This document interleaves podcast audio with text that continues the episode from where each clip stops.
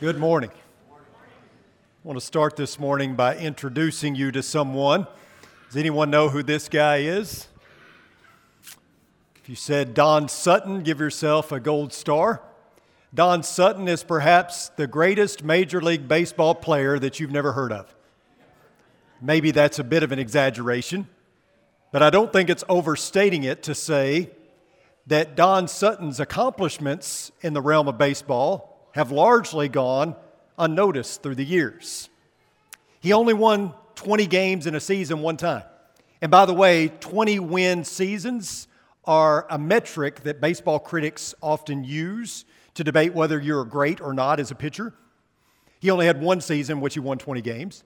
Another metric that is often used to debate whether you are great or just good is no-hitters. And Don Sutton never threw a no-hitter. In fact, he only led the league in one major statistical category one time, and that was in nineteen eighty when he led the National League in earned run average. Other than that, he never really did anything too noteworthy other than just show up and do his job. That was the thing about Don Sutton. In nineteen eighty-six, June eighteenth to be exact, Don Sutton rubbed elbows with Major League Baseball's elite as he entered into the three hundred win club, which is another metric that is often used by baseball critics to debate whether or not you deserve Hall of Fame recognition. He won three hundred games, and only twenty-four other Major League pitchers have ever done that. Here's what he said about himself. He said, "I'm a grinder, a mechanic. I never considered myself flamboyant or exceptional, but all my life, I found a way to get the job done." And get the job done he did.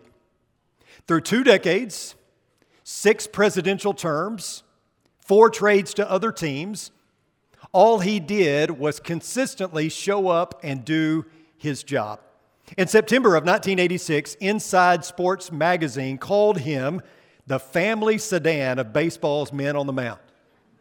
He wasn't a Porsche or a Ferrari like Nolan Ryan or Sandy Koufax. No, he was more like a Toyota Camry. Not very fancy, but trusty and reliable. And folks, the guy that we're going to be talking about this morning fits that as well. Trusty and reliable. He didn't burst onto the scene in any big way. He didn't make a huge splash. Although he is well known, it's not because he slayed a giant or because he battled an invading army. No, what makes this person stand out is his integrity. Over the next few weeks, we're going to be looking at integrity in this series called It's Your Move, because it is your move. You have a decision as to how you want to be remembered, and it starts today. It's your move. You get to choose how people react to you, how they see you, and how you live from this day forward, even after you're gone. Will you leave a legacy of faith? Will you outlive your life? It's your move. You get to decide that. But if we're going to talk about integrity, we need to have a working definition, don't we? So here's the definition we're going to use for this series. Integrity is doing the right thing because it's the right thing to do. Or we might could define it this way. It's doing what you ought to do even if it costs you. Integrity is personal, but it's not private. It may be personal, but it affects other people. There's this thing in the engineering world called structural integrity. Structural integrity refers to a structure's ability to hold together under a load, including its own weight, without breaking due to fracture or fatigue. When the structural integrity of a thing is compromised, the load is transferred to and potentially overro- overloads surrounding supporting structures. And people are no different. We are exactly the same. A failure in personal integrity causes stress for those around us. The failure is never isolated. The load is always transferred. Your irresponsibility is someone else's responsibility. When I was a teenager, I didn't make the best of decisions. This caused my mother and father great angst. My irresponsibility became their responsibility. They bore the burden of their son making poor decisions. And that's how integrity works. It's not just about me. Strong integrity has the potential to strengthen those around me. And weak integrity has the potential to stress those around me. Let's turn our attention to a man of incredible integrity. You know, in a few weeks, we're going to look at a man who forfeited his, his future over a bowl of stew. It's a guy who was confronted with a choice, and he made a really bad decision because he was hungry. This morning, we're going to look at a guy who was also confronted with a choice as it applies to food, and yet his integrity won out. So turn with me to Daniel chapter one, and before we start reading, let's kind of set the stage. So it's about six oh five B C. The king of Babylon, who is Nebuchadnezzar, is on a winning streak. He's defeated the Egyptians and what's left of the Assyrian army, and he then turns his sights towards the capital of Jerusalem, Judah, and he takes their king and hauls him back to Babylon because Nebuchadnezzar had this weird obsession with collecting kings. Anytime he defeated a nation or a city, he would take the king back into his possession, put him in prison, and then when he'd throw a party with a bunch of dignitaries, he would parade these captive kings out to show how powerful he was. But kings weren't the only thing that Nebuchadnezzar collected. Notice what is written, starting in verse three. Then the king told Ashpenaz, the chief of his officials, to bring in some of the sons of Israel, including some of the royal family and of the nobles, youths in whom there was no impairment, who were good-looking, suitable for instruction, in every kind of expertise, endowed with understanding and discerning knowledge, and who had ability to serve in the king's court. And he ordered Ashpenaz to teach them the literature and language of the Chaldeans. The king also allotted for them a daily ration of the king's choice food and from the wine which he drank, and ordered that they be educated for three years, at the end of which they were to enter the king's personal service. Now, Nebuchadnezzar was a smart guy. Instead of sieging a city or a nation and killing all the people there, he picked out the brightest and the best of the young men, and he took them with him. Now, this, of course, made Babylon a very cosmopolitan place, but he would take these men, he would change their name, make them slaves.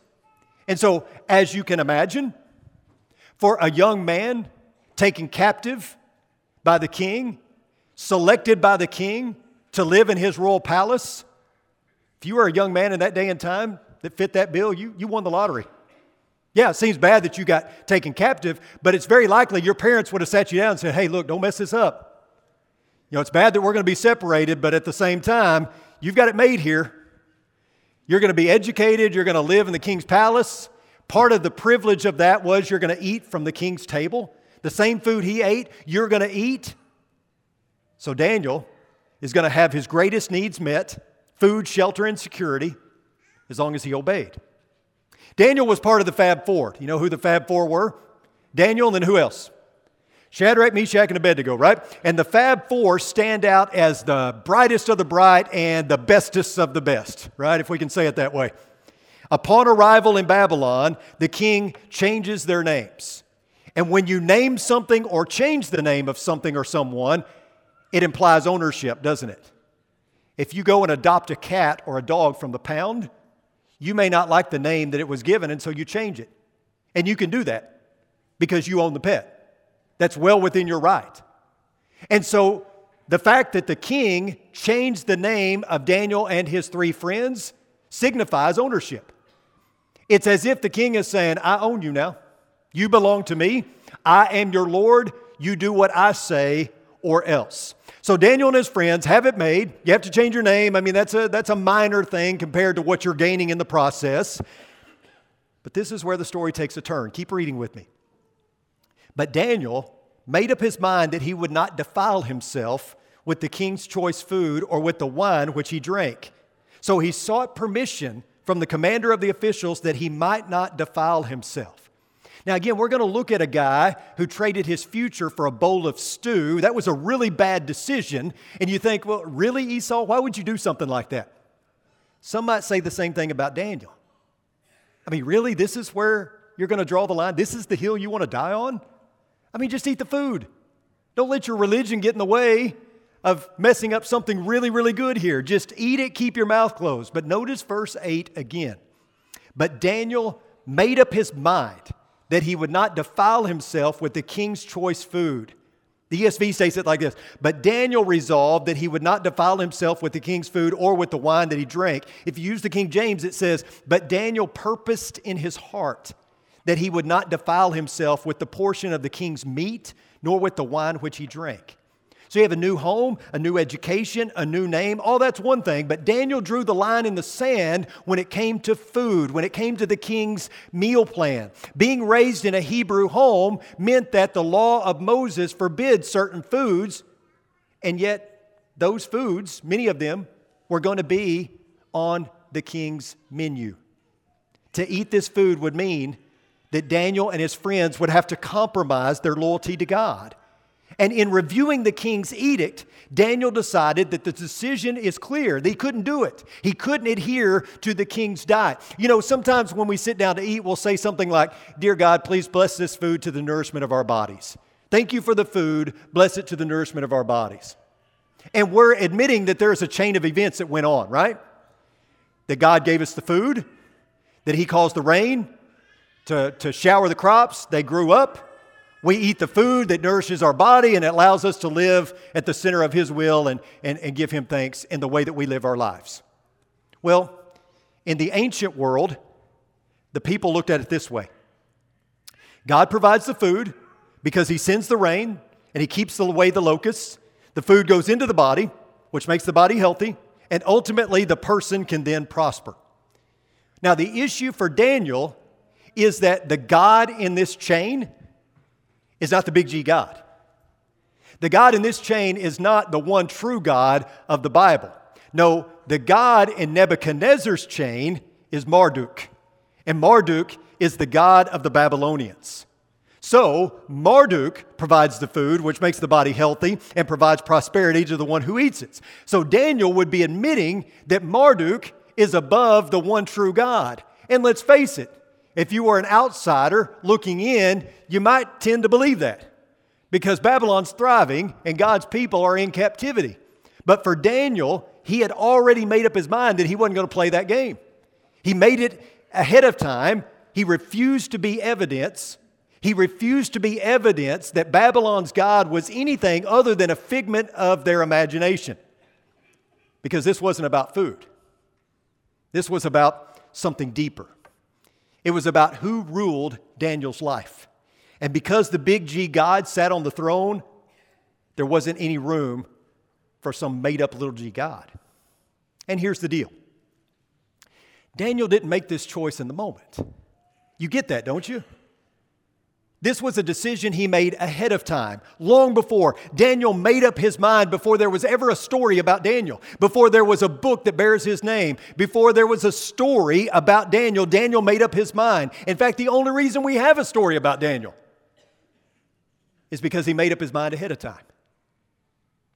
Winter was coming, and a hunter needed to keep warm. So he decided he was going to go shoot a bear. He goes out to hunt, and lo and behold, he finds a bear.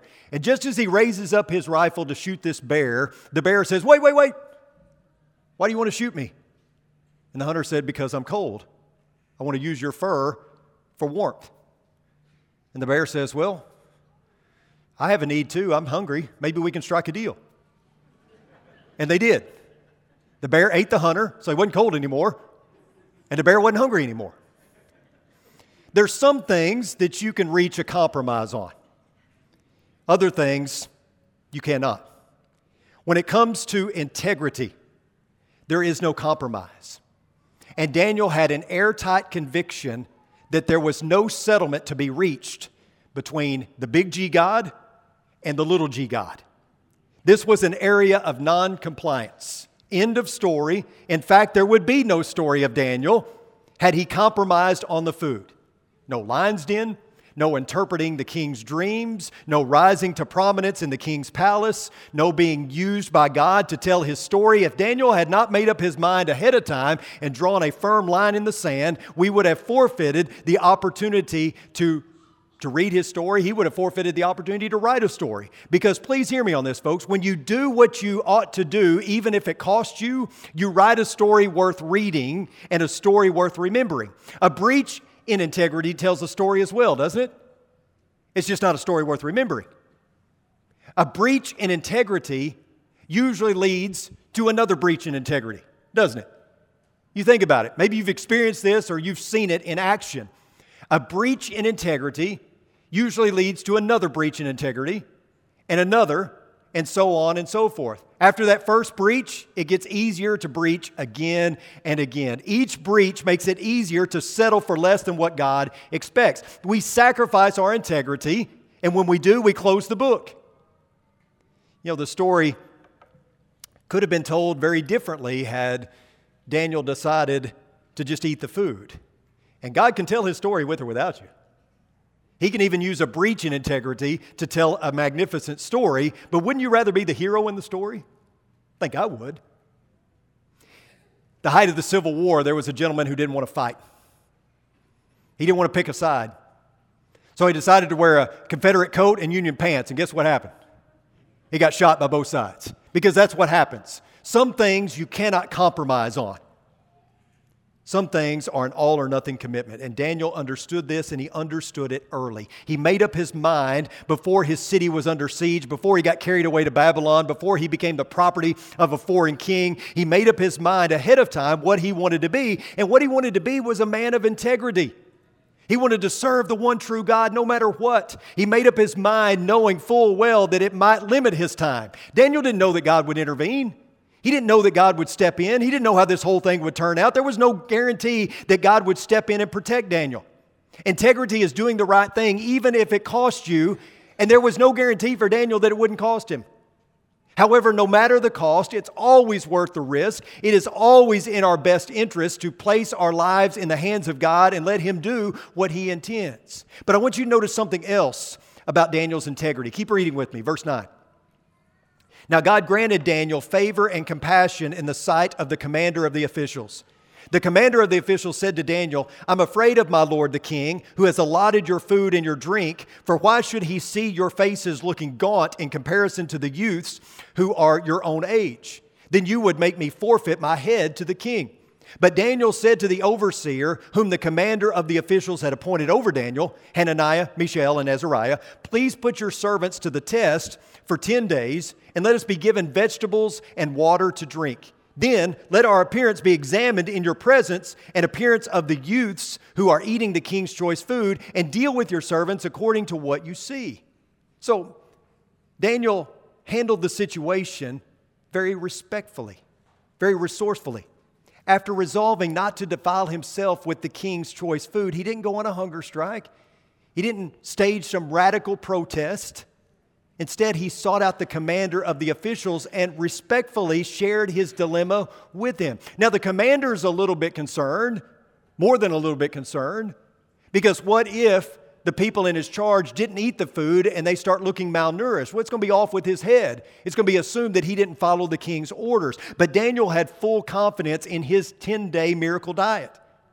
Actually, he had full confidence in God. Even though God had not promised to intervene, Daniel was confident that the story would play out in his favor so long as it was God's story. It's when we try to write our own story that things get unreadable. You know, primarily there are three reactions when our faith is put to the test. We either separate, we assimilate, or we exacerbate. Separation is when we pull out away from society and we hole up. The church does this sometimes. In the ancient world, you know, there were these monastic societies. Monks would just live together. Nuns live in convents, hermits living in solitude. The fear was they would be stained by the world, so they removed themselves completely from the world. And sometimes that's necessary. Sometimes we do that.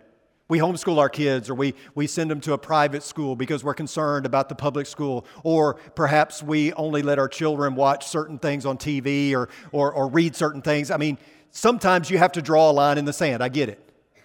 But you can't totally pull away from the world because you live in the world, and the Great Commission tells us to go out into the world and make disciples of all the nations, right?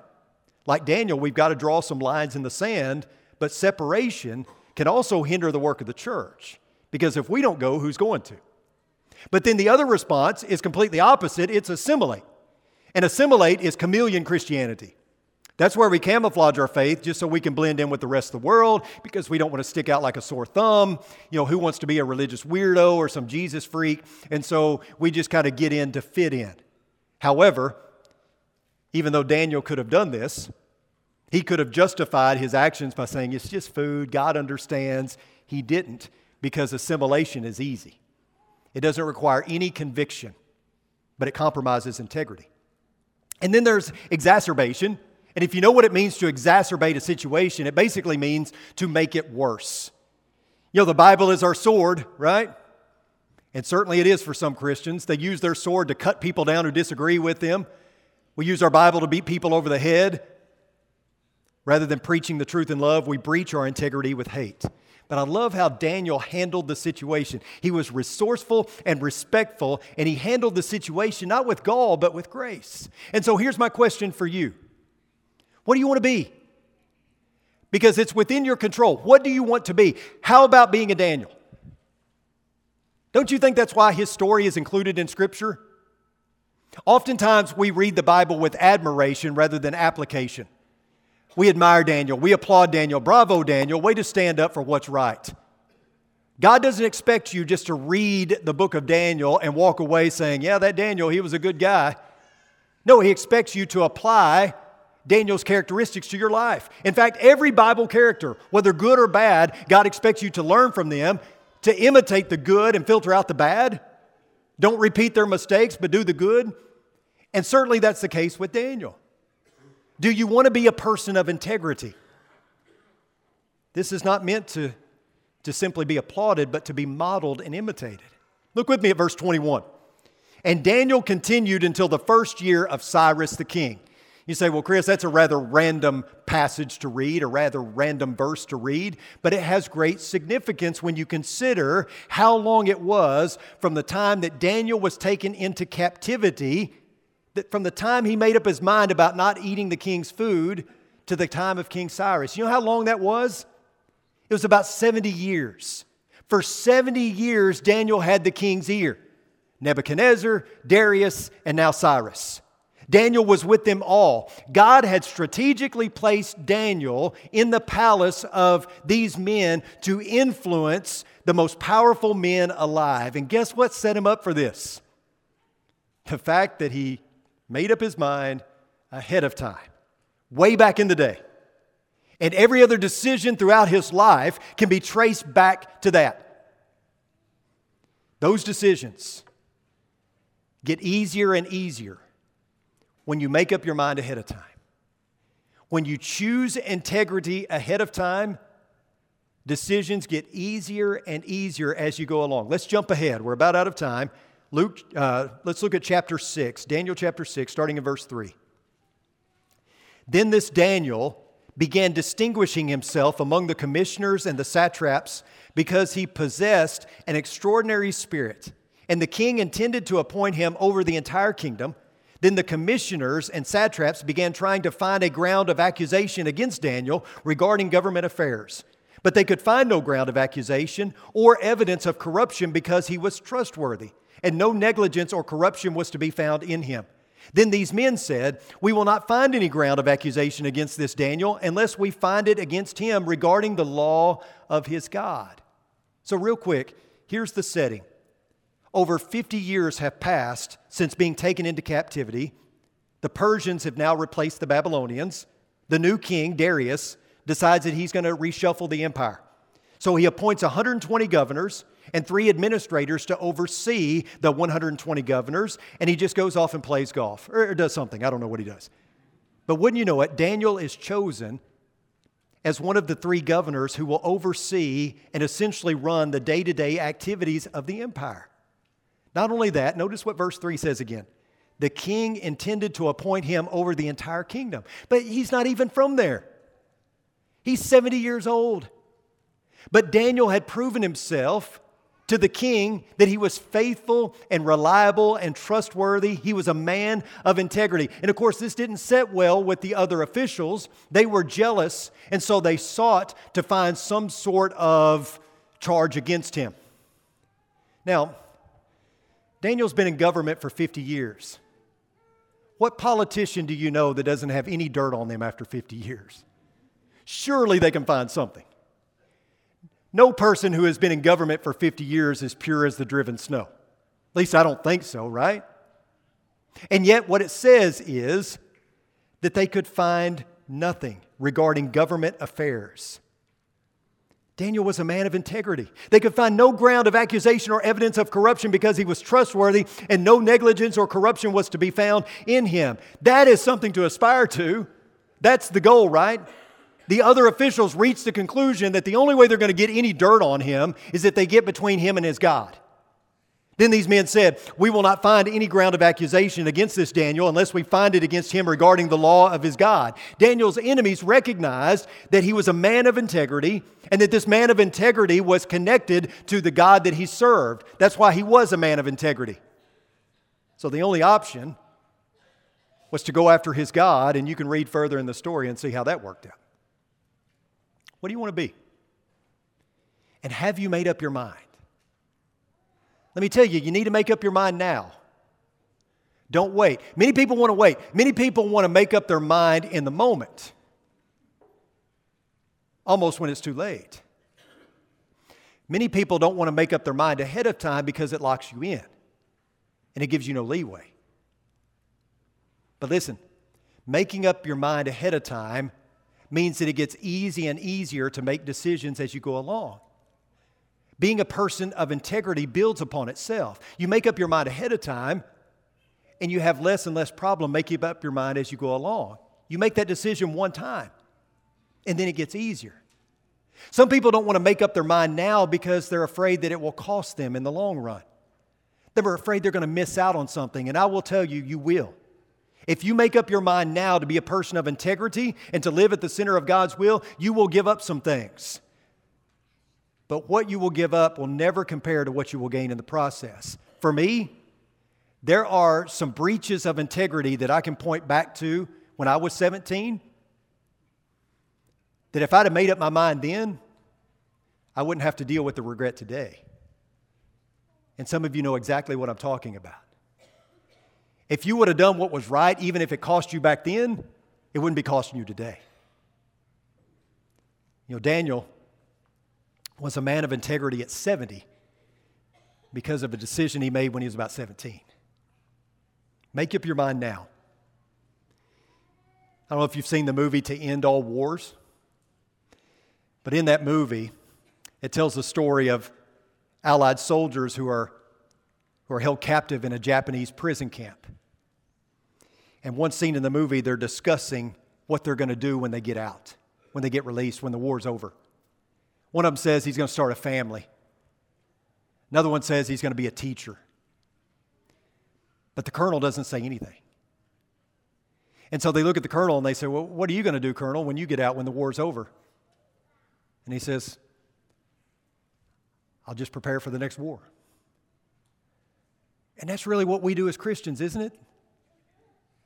That's really what we do. We, we just prepare for the next battle because Satan hadn't surrendered. So we just move on to the next battle. But here's the deal. If you're a person of integrity who makes up his mind ahead of time, those battles become easier and easier to win. So you don't have to second guess. You don't have to think about it. You already made up your mind ahead of time. So let me ask you once again, what do you want to be? Because it's your choice. It's your move. What do you want to be? And have you made up your mind?